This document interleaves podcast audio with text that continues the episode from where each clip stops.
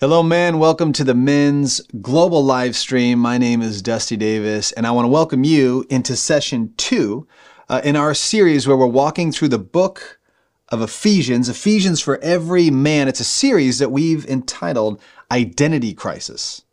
Right, that's kind of the subtitle, right? Ephesians for Every Man, but we're looking at the crisis that every man faces as he tries to decide who it is that God has created him to be uh, and who God is, right? The identity of, of me and the identity of, of God, because as we learned in our first session, everything we do grows out of who we are, or who at least believe ourselves to be. And we also looked last week, uh, last session, at our at our real identity in Christ. That what Scripture says about who it is that we truly are, specifically the new identity that we receive after salvation, the identity as son, son and daughter of the King, forgiven, restored, set free from not only the penalty of sin, but from the power of sin in our lives. Right? And it's so important that we understand who we are in God because if the enemy can convince us that we're not who we think we are or who God's word says we are, if the enemy can get us to question who it is that the scripture says that God himself is, then everything in our life starts to unravel. Now, I want to encourage you all, whether you're going through this by yourself, whether you're listening to this podcast on your way to the office or as you're out for a run, or whether or not you're studying through the book of Ephesians with a group of men, I want to encourage you. Submerge yourself in the book of Ephesians while we are studying. In between our sessions, reread the chapters. Right? During the series, you and I are only going to be doing a bit of a flyover. Right? It would be as if we were over the Great Barrier Reef and all we have time for is a snorkel. Right? Now we're going to be picking up a lot of the main themes. And at certain points, we're going to dive down to take a look at the beauty of God's word, at the, at the reef that we're exploring on this encounter. But I'm so confident that there are other places in the book of Ephesians that the Holy Spirit wants to grab a hold of you and wants to speak truth into your life right now. The Holy Spirit testifies to the truth. He makes God's word useful in our lives. So my encouragement is, give him the space and the time to do that. So often we move at such blinding speed with so many windows open, you know, like on our computer monitor that, that God's voice doesn't have the margin to get in. So pray. Meditate on the word. Talk to your brothers about it. Submerge yourself in the word of God. Let it do its work. Let the Holy Spirit Allow the scripture to come alive. Allow him to make it useful, practical, applicable by, as we said, our, our part is to give him the space and the margin and enough quietness of mind and body to do that. Amen? All right. As we get in, I want to pray for us. I want to pray for this session. Heavenly Father, thank you for your word, for the truth that it will change our lives as we submit to it, God. Your word is truth. Allow us to pause our hearts and minds in this moment, to come before you, to sit humbly under the teaching of your Holy Spirit. Lead us, Lord, we ask in the name of Jesus. Amen. Amen. All right, man, grab a Bible. Turn with me to Ephesians chapter 2. Now, as you're turning there, I want to draw your minds back to perhaps one of the greatest cinematic masterpieces that the 80s ever gave us. I'm talking about The Princess Bride. The Princess Bride. It's such such a treasure in so many ways. A perfect movie in many regards. Mandatory viewing from anything that was produced in the 1980s. If you remember the movie at all, you'll remember when our main hero, Westley was being tortured by his enemy right? And, and all of the envy and all of the malice of Prince Humperdinck was being poured out on Westley as he was being subjected to torture, right? Through this evil machine, right? That, that sucked life physically from you. Right? And it had only been tested in small amounts, but in a rage, Humperdinck throws it all the way to the roof, stealing what, what seemed like the rest of Westley's life, leaving him dead. At least, we thought he was dead. It appeared as though all hope was lost. But, as the hilarious and brilliant sort of healer played by the incomparable Billy Crystal gave us hope as he exclaimed, He's only mostly dead. Mostly dead. What a, what a completely hilarious and moronic and commonly used thought. It's impossible, right? It's impossible. Because as we all know, uh, when it comes to life and death, there are two boxes there's alive and then there's dead. There, there's no levels of death, there's just alive and there's just dead. And yet, many of us forget who we were when Jesus Christ found us. We forget the state that we were in. Or we might even wrongly think about some of the people in our lives who don't yet know Jesus as just being mostly dead spiritually. And I bring this to your attention because in today's passage, in Ephesians chapter 2, the very first verse reminds us that that simply isn't and can't be true. Yet we're so tempted to believe it. Take a look at the scripture. This is Ephesians chapter 2, beginning in verse 1. I'm going to be reading from the New Living Translation. Once you were dead because of your disobedience and your many sins. You used to live in sin, just like the rest of the world, obeying the devil, the commander of the powers in the unseen world. He is the spirit at work in the hearts of those who refuse to obey God. All of us used to live that way, following the passionate desires and inclinations of our sinful nature. By our very nature, we were subject to God's anger, just like everyone else. There is so much truth in the first couple of verses. Look at how simply and plainly and impactfully Paul lays all of this out for us. He just speaks plain truth to us as God's men. He says, When God found you, you were not mostly dead. You were not a little lost. Your life was not somewhat off course. You were not misinformed or misguided. Spiritually, you weren't sick in need of just a little bit of rejuvenation and healing. You and I were dead and in need of resurrection. This is who we were spiritually before the power of Jesus Christ entered into our lives. We were dead spiritually. We were without hope, without life. There was no future. We were lost. The story was over. And look at the reasoning. Right, he goes on to tell us exactly why it was that we were dead. It was not because of naivety.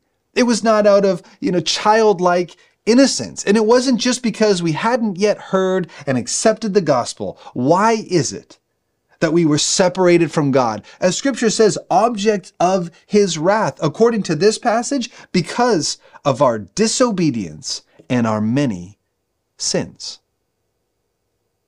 And we don't like to think that about ourselves, but we were living in open and hostile and disobedience to God. It was our own disobedience that led to our sin, which led to our spiritual deaths. Remember, sin is always progressive that way. There is no sin in your life or my life, whether we're aware of it or not, that does not desire to grow up, to get strong, and to take over. All sin wants to go pro. All sin is progressive in our lives. It's like cancer that's metastasizing. Sin is not okay to remain in part of our lives. Scripture is just too clear about it. All sin is going to grow and progress and always lead in death death of relationships, death of hope, death of connection, our spiritual death. And how does sin enter into our lives? Well, it begins as temptation. It begins as temptation, which comes from where? Well, according to our walk through the book of James, right, in our series James for Every Man, We were reminded that all temptation comes from our own fleshly desires. Our fleshly desires that lead us astray while the world is on the sidelines cheering us on. The enemy will tempt you and I to sin and then stand back and accuse us for sinning the moment after. This is the cycle of sin that led to our death. And it's so important, guys. And the reason I'm just sitting on this is because we have to remember who we were when Christ found us, because we will always be tempted to move, believe that we have moved beyond sin. But scripture tells us that while we've been set free from sin, we're also encouraged not to go back into slavery. Right? We have short memories. We often forget. We do the same things financially, right? You look in the financial markets and we, we, we just cycle through these different poor decisions because we have short memories. It's been true of God's people. God rescues his people. He calls them out of bondage, slavery, sets them free. And it takes about 15 minutes before they start complaining and pining for where? For Egypt, where they were slaves. They forgot where they were when God found them. You and I are prone to do the exact same thing, not only in our own lives, but as we look at people who are struggling or who are outside of the faith, and we can think that we didn't used to be just like them. At one point, we were them. And guys, this moves us forward as God's men in some really important ways. This truth, this knowledge, because it will give us patience as we minister to the men and women in our lives that are still in bondage to sin. When we remember that we too were in their space, it allows us to be patient. It allows us to start looking at people's lives and not see the gap between where they are and where we'd like them to be, but to see the progress, to see how far they've come. It gives us patience as we minister to them. But it also gives us hope. Hope as we trust in the power of the Holy Spirit to transform them to, for God to do His work in the hearts and in the lives of the people who are being brought alive in Christ. He's setting them free as they get as they get healthy, as they get strong, as they get going, as we watch them move through that cycle. And it also gives us ongoing purpose. It gives purpose to our lives as we endeavor to be used by God to spread the good news everywhere. Remembering that is going to give us patience, it's going to give us hope, and it's going to give us purpose. This passage, Ephesians chapter 2, begins by painting a very sobering and painful reminder of what our lives looked like before Jesus. But it doesn't leave us there right? It talks about this beautiful spiritual transition that happened in the life of everyone that has been transformed by the love of Jesus Christ. As it piles all that on, as it talks about who we were, it then says, but God. For God's man, this is at the very middle of all of our stories. But God. I was once controlled by anger and outbursts, but God. I was once consumed by greed for the desire for more. It just never seemed as though I could get enough, but God. I was once a slave to sexual sin, to pornography, to alcohol, whatever it was, but God. This is the transition that begins to tell the story that we used to be one way, that he's transforming us to something else. And at the very middle is this man from Nazareth named Jesus who changed everything. You know, my favorite testimony in all the scripture is the blind man. Right? The blind man. They ask him, they're, they're hounding him. The religious leaders are trying to accuse Jesus, and they just keep hounding this man about how he was healed and what happened. And all he keeps reiterating is, look, I don't know. I don't know who the man is or where he's going. All I know is I used to be blind, and now I can see. And at the middle of that change was this Jesus guy. But God. We were dead in our sins, on our disobedience, right? Shaking our fists at God. Verse 4 But God is so rich in mercy And he loved us so much that, reminder, even though we were dead because of our sins, he gave us life. When he raised Christ from the dead, it is only by God's grace that you've been saved, for he raised us from the dead along with Christ and seated us with him in the heavenly realms because we're united with Christ Jesus. This is the core of the gospel. This is where our good news takes a sharp left turn from every other religion out there. Because religion is always the story of bad people desperately trying to connect with a good God by somehow making themselves worthy, by somehow elevating and attaining secret knowledge, by checking the boxes, by giving and going and doing. And all these things are motivated by this great sense of fear and inadequacy, right? That someday I'm going to be accepted, but I've got a huge weight on my shoulders and I've got to be worthy when the day comes. That's what religion says. But the gospel is the story of the one true God coming towards bad people, doing for us what we could not do for ourselves, changing us. The gospel is the exact opposite of every other story out there that God makes us new. And this scripture lays out and what was his motivation? The richness of God's mercy and the depths of his love. Praise God that He rescues us based on who He is and not on who we are. You know, we read John 3:16 from the time we enter into church as a little kid. And sometimes it's easy for us to believe, I get it. I get it. God loves the whole world. God loves all of us, and we negate the fact that God loves each of us. Because we base his capacity to love on our small human understanding or on the way that we love people, right? We love people that are lovable. But the truth of the gospel is that God loves us based on who He is, not on who we are. Because of His rich mercy and deep love, the beauty and depth and fullness of God's mercy, right? Which means that we don't receive the things that we deserve. Right? That we're with, withheld the punishment that we deserve. As objects of wrath, we deserve nothing. Yet in mercy, God kept that from us and then displayed the depth of His love in His grace by offering Himself on our behalf and then by treating us excellently, by blessing us with the very righteousness of Christ. And you can see the change in our status. We literally went from dead to alive, death to life.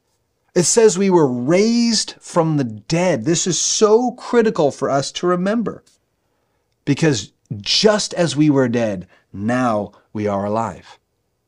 We weren't mostly dead and we're not mostly alive. We were dead. We're now alive. The change has occurred. The change is that profound. Your salvation, my salvation, it was achieved in a moment. And I love that in the NLT, in the middle of that passage we just read, there's that parenthesis just to remind us. Guys, and it was by grace through faith that you were saved. Take a look at verses 8 and 9. God saved you by his grace when you believed. And you can't take credit for this. It's a gift from God. Salvation is not a reward for the good things we've done, so none of us can boast about it. We can't boast about it. Look at how clear that is. How many ways can Paul lay that out for us more simply and more clearly.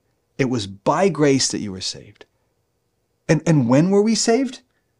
The moment we cleaned our lives up? The moment that we joined a Bible study.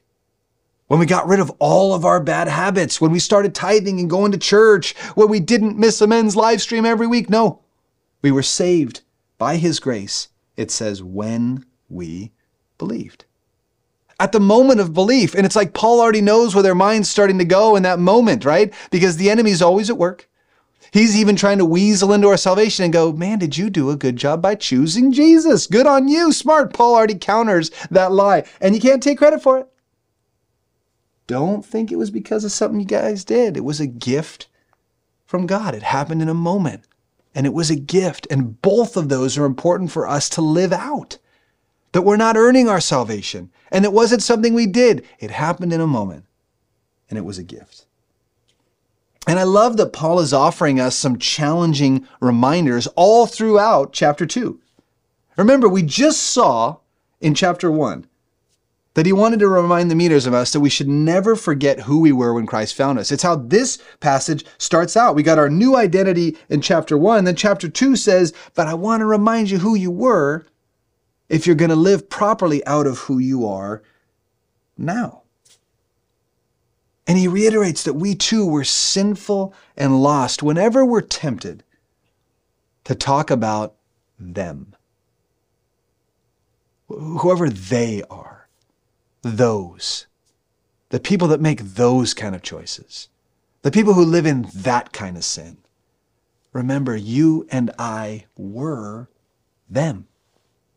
We were them living according to our own selfish desires, sinning in disobedience. That's who we were. Never forget it because the moment we forget that, we start to diminish the cross. We don't tolerate sin. Right? You know, P- Peter asked that. Peter asked Jesus, so should we just keep on sinning so the grace can abound? And he said, no, no, no, no, no, no, no, Peter. Don't walk down that road. But whenever the enemy reminds you of your sinful past, or comes with the voice of condemnation, allow the cross to grow. You know, when the enemy convicts me of sin, condemns me, tries to, tries to elicit shame in who I am, I turn to the Lord Jesus. Because the Holy Spirit doesn't condemn, He convicts.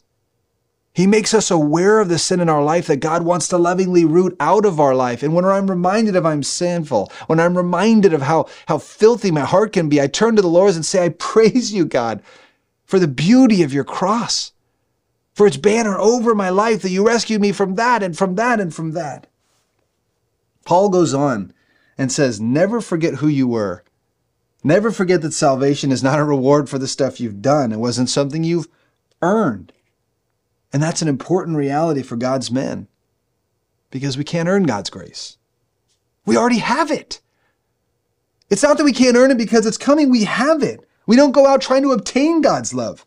We go out in confidence because we have it.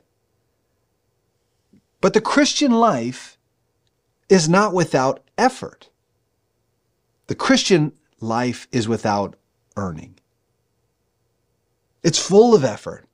What we believe creates deep conviction within us and a deep desire to please our Father in heaven as He transforms our heart, as He makes us new. He gives us new desires. You know, that scripture is often misinterpreted. That as we delight ourselves in the Lord, He'll give us the desires of our heart. It's not saying, so if you hang out with God, He'll give you the stuff you want. It's a reminder that as we abide in Christ, He's going to change our hearts so that we desire new things. The Christian life is full of effort, but it's completely devoid of earning. If salvation's a gift, the only right response is thank you. What do you say when you open a gift? You say thank you. When we've been given much as we've been given from Christ, our life should look like one big thank you. It would be as if a man gave his life for us on the battlefield. Nothing we could do would go back and earn that. But we would try to honor that man's memory. We would try to live our life in such a way that looking at our life would look like a, a thank you. That's how God's man lives in light of the cross.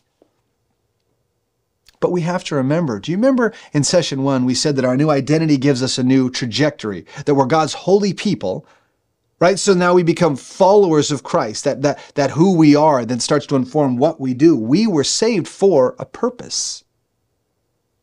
There's intentionality behind our salvation. God's man is intended to replicate. What was the singular charge that Jesus left the disciples with? To go and make more disciples. If you read in the original text, it actually had more of a connotation like uh, go make disciple makers. Go and make disciples who will make disciples who will make disciples until I come back, boys. It was progressive. It was keep making disciples. It wasn't just the charge for the 12. Or the 72. It was the charge and is the charge of every single person who's ever come into a saving relationship of Christ. Because if the gospel is true, it has to be shared. And not out of duty or compulsion, but just the reality that Christ offers life eternal. If you had the cure for every disease, would you keep it to yourself? Or would you try to get everybody in the world their hands on the cure? Look at verse 10. Verse 10 says, For we are God's masterpiece, and He has created us anew in Christ Jesus. Here's that intentionality again. So we can do the good things He planned for us long ago. The good works that we were created for boil down to giving God glory and making Him known. Giving God glory and making Him known. That's the calling on the lives of God's men. So often we ask God, What is your plan for my life? What is your plan for my life? And we somehow make God's plan and God's will primarily about us. What if God's man said, God, what is your plan, period? And how do I bend my life to support that? How do I make you known? How do I give you glory? But let's not then take the gospel and this charge to go share it into one of works, right? Where there's like this expectation of performance, because we can read that that we're supposed to make disciples and then wrongly think, okay, once we're saved, now God has this expectation that I'm supposed to go do something incredible for him. Okay, let me clarify that. If God wants to use us to accomplish his will, let's agree that's an awesome thing. That's an incredible, it's a beautiful, that's a humbling thing. And right away, we can be tempted to do something that God just didn't intend for us to do. Whenever we seek to get involved with God's plans, God's will, what He's up to in this world, to join Him in the work, we are tempted to think that we're supposed to do something for God instead of doing something with God. We're tempted in our flesh to try and achieve things for God, and it comes out of a great heart, but it's misguided, rather than entering into things with God. When we seek to do things for God, right away we try to inject our plans, our purposes, our abilities into the mix. Because if we're the ones who've got to get it done, then we'll often try to come up with the how, the why, and even maybe the what. But that just wasn't God's intention. Do you remember when Jesus called the first disciples in Matthew's account? Matthew chapter 4, it says this, starting in verse uh, 18. While walking by the Sea of Galilee, he, Jesus, saw two brothers, Simon, who's called Peter, and Andrew, his brother, casting a net into the sea, for they were fishermen. I, I love thinking that that was at least like a little bit of sarcasm on Matthew's part. And they were there fishing, well, because they're they're fishermen. Anyway, verse 19, and he said to them, Follow me, and I will make you fishers of men. Immediately they left their nets and followed him. Whenever God invites us to join Him, even here at the moment of their calling, come, follow me, we have to remember He's not asking us to try to do something for Him apart from Him or apart from His power. Look at how beautiful the calling is for the first disciples. He says, Follow me, and I will make you. Follow me, and I will transform you. I will fill you with power. I will fill you with purpose. It's not going to be you trying to do something for me. I want to work in you and on you and then through you. He tells the disciples that you guys are going to follow me. That's your part. And then I'm going to do something incredible in your lives. That's my part. God says to us, follow me and I'll change you. I'll change everything. These men, it said, were fishermen. Remember, they were fishermen because they were fishing. That one word actually gave so much context, so much identity to these men because fishing was their goal, right? Getting fish was their aim.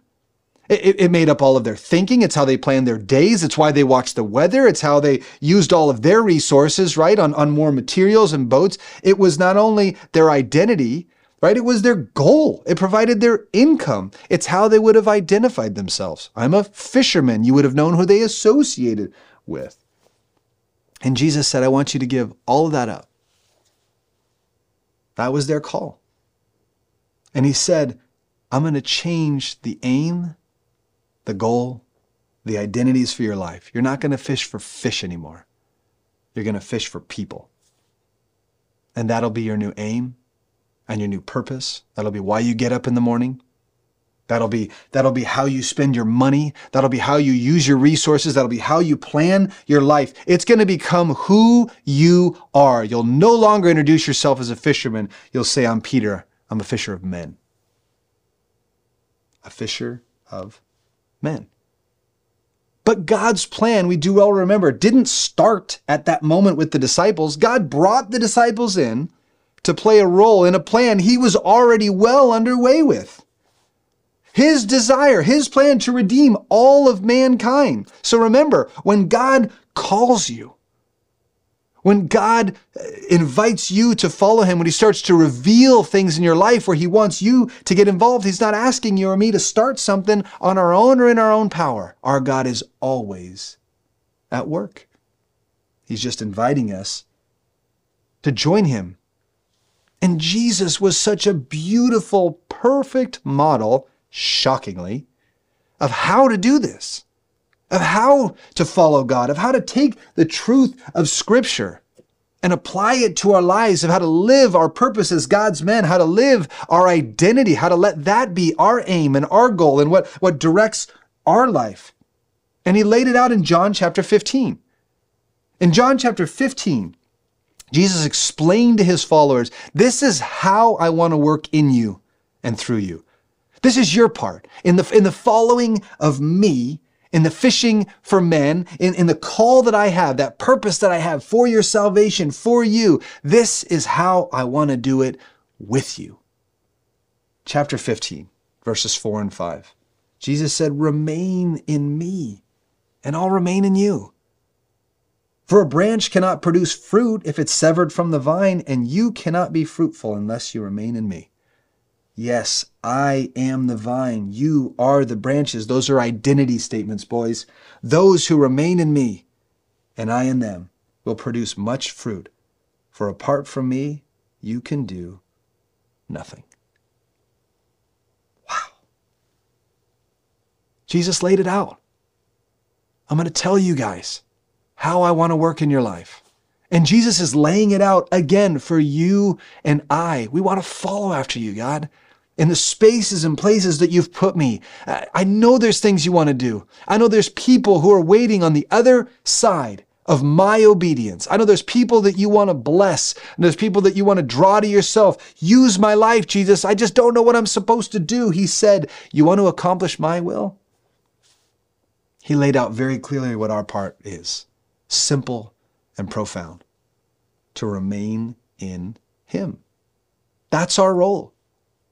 That's our role to walk step in step, hand in hand with God the Father, trusting His voice and following His leading in every single moment, depending on His strength to sustain us, looking for His purposes to prevail and to give our lives direction allowing His truth to speak identity and worth over us. Jesus was modeling something so incredibly countercultural, so incredibly counter Western.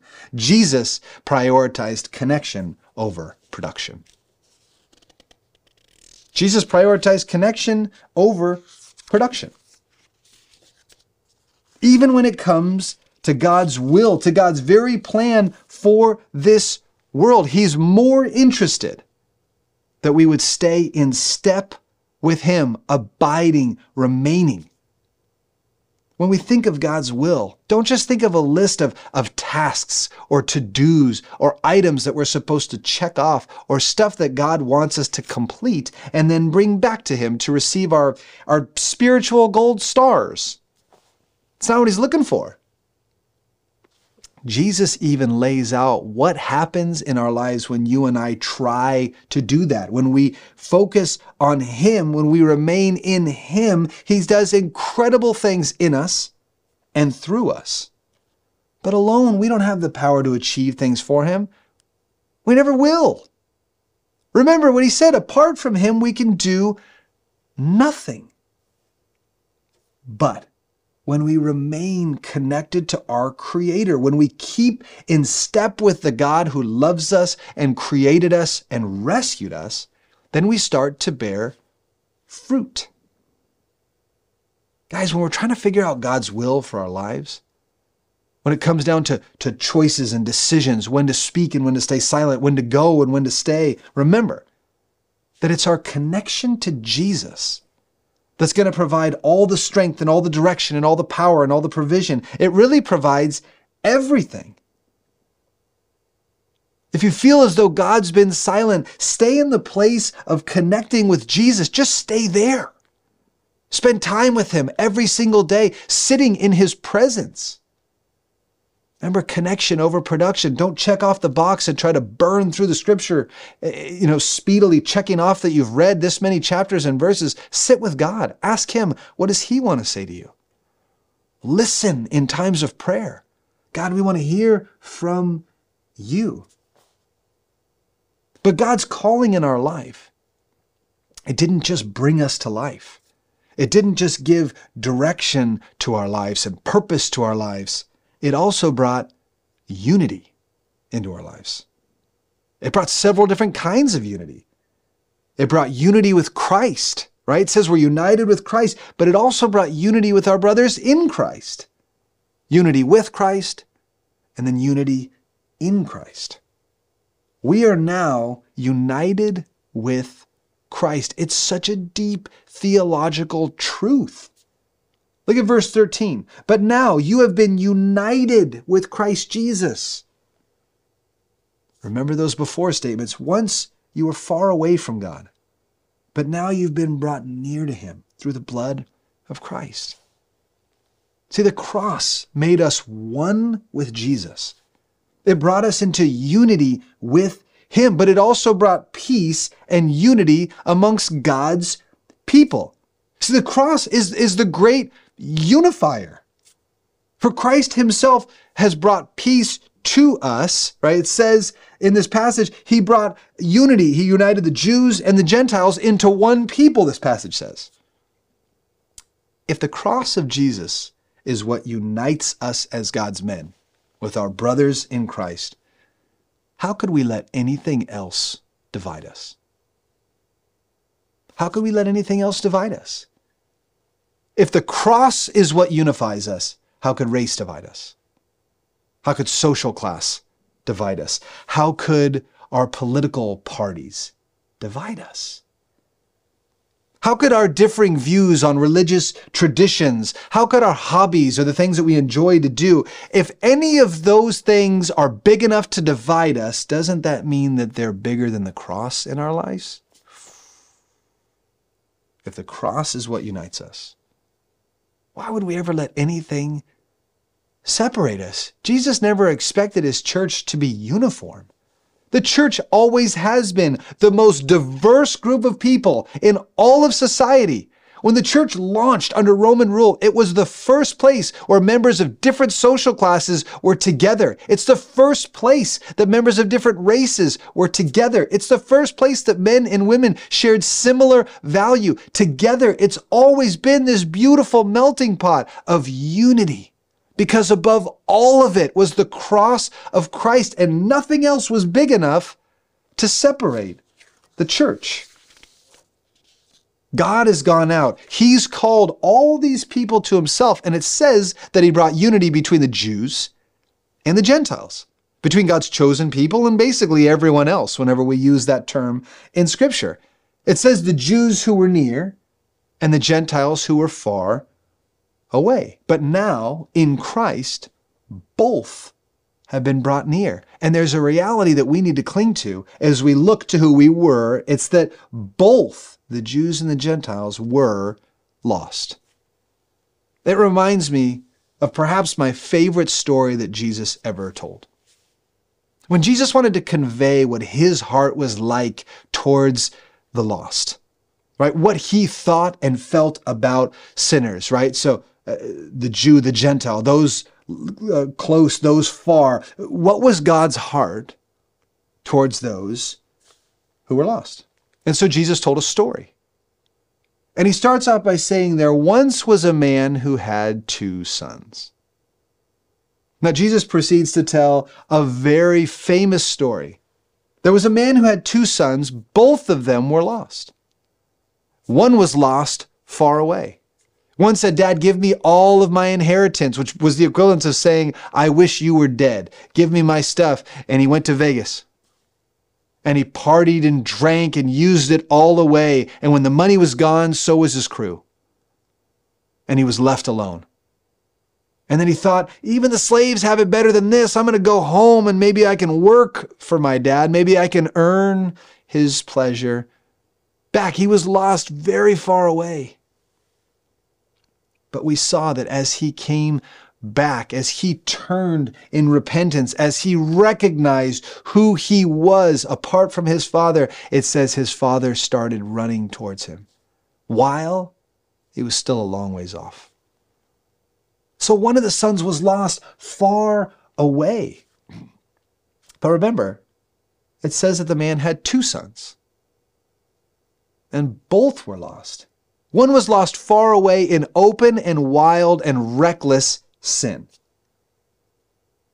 The other was lost up close. He was lost in pride. He was lost in arrogance. He was lost in the lie that he had somehow earned his father's pleasure, was deserving of his father's pleasure, and that his father owed him something, and that his brother was far beyond the father's grace. The Jews and the Gentiles, both lost. One lost up close, one lost far away. But here's the beautiful thing the story is not about the sons. The story's not about the boys and who are lost. Like I said, the story started off by saying there once was a man who had two sons. The story and its beauty is about the man, the father who had those lost sons. The word prodigal that's used in that story, the prodigal son, it means lavish, it means extreme. It's not about the one son's sin. A true prodigal is God's lavish and extreme and over the top love for his two sons, both. It's extravagant. Because in this story, we see the picture of a father and his sons, of a family. That's what God created when he rescued the Jews and the Gentiles. When he brought them together in unity, he created a family. So now, you Gentiles are no longer strangers and foreigners. You are citizens along with all God's holy people. You are members of God's family. Together we are his house, built on the foundation of the apostles and the prophets, and the cornerstone is Christ Jesus himself. We're carefully joined together in him, becoming a holy temple for the Lord. Through him, you Gentiles are also being made part of this dwelling where God lives by his Spirit. This is the unity that's created in God's family. Right? The before and the after we were strangers and foreigners, now citizens. We were lost, orphans and outcasts, now family. We were sinful and exiled and alone, and now we are God's holy people. And in all of it, He is the one building us into a house, into a family. It's He who makes His appeal through us to the world by the power of His Holy Spirit. I guess the only question is, men, will we join Him? Will we join Him? Will we be about the Father's business? Will we exchange our lives for the one who exchanged Himself for us?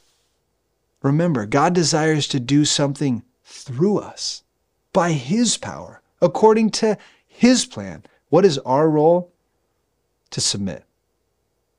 To let the knowledge of who we were drive us forward, that someone else living in that same place would be brought close, would experience the transforming love of Jesus, that we as God's men would take God's truth like a pervasive plague of hope and cover the entire planet in it. You know, Jesus at one point told his disciples that he was the light of the world right? That he's the truth, that he's the light of the world. And then later he said, You're the light of the world.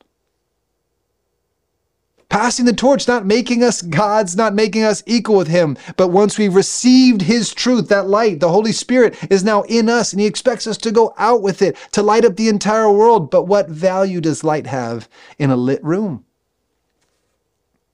If we're called to be the light of the world, we can expect to go to some dark places. Are you ready? Are you ready to go where God wants to send you? Are you ready to step into the places that He already has you, trusting His power and His purpose? Well, let's pray. Lord, I thank you for the places that you have put us as your men. Like a strategic general or a coach covering the field, God, you've put us in homes, in neighborhoods, in offices, in classrooms, in courtrooms, in boardrooms, in operating rooms. And your purpose, God, is that we would be a light, a light that brings glory to you and a light that makes you known in this world. God, anchor us in the truth. Remind us of who we were before you saved us. Allow that to give us patience and hope and let us move out in purpose to the people who are still lost. God, I pray that you would continue to remind us that we are one family. That all of us who call in the name of Jesus were once lost, and all of us are now found. And if the cross unites us, God, never let anything be big enough to divide us. We love you. We offer ourselves to you for your plan, for your purposes, for your glory. In the name of Jesus. Amen. I'll see you next time.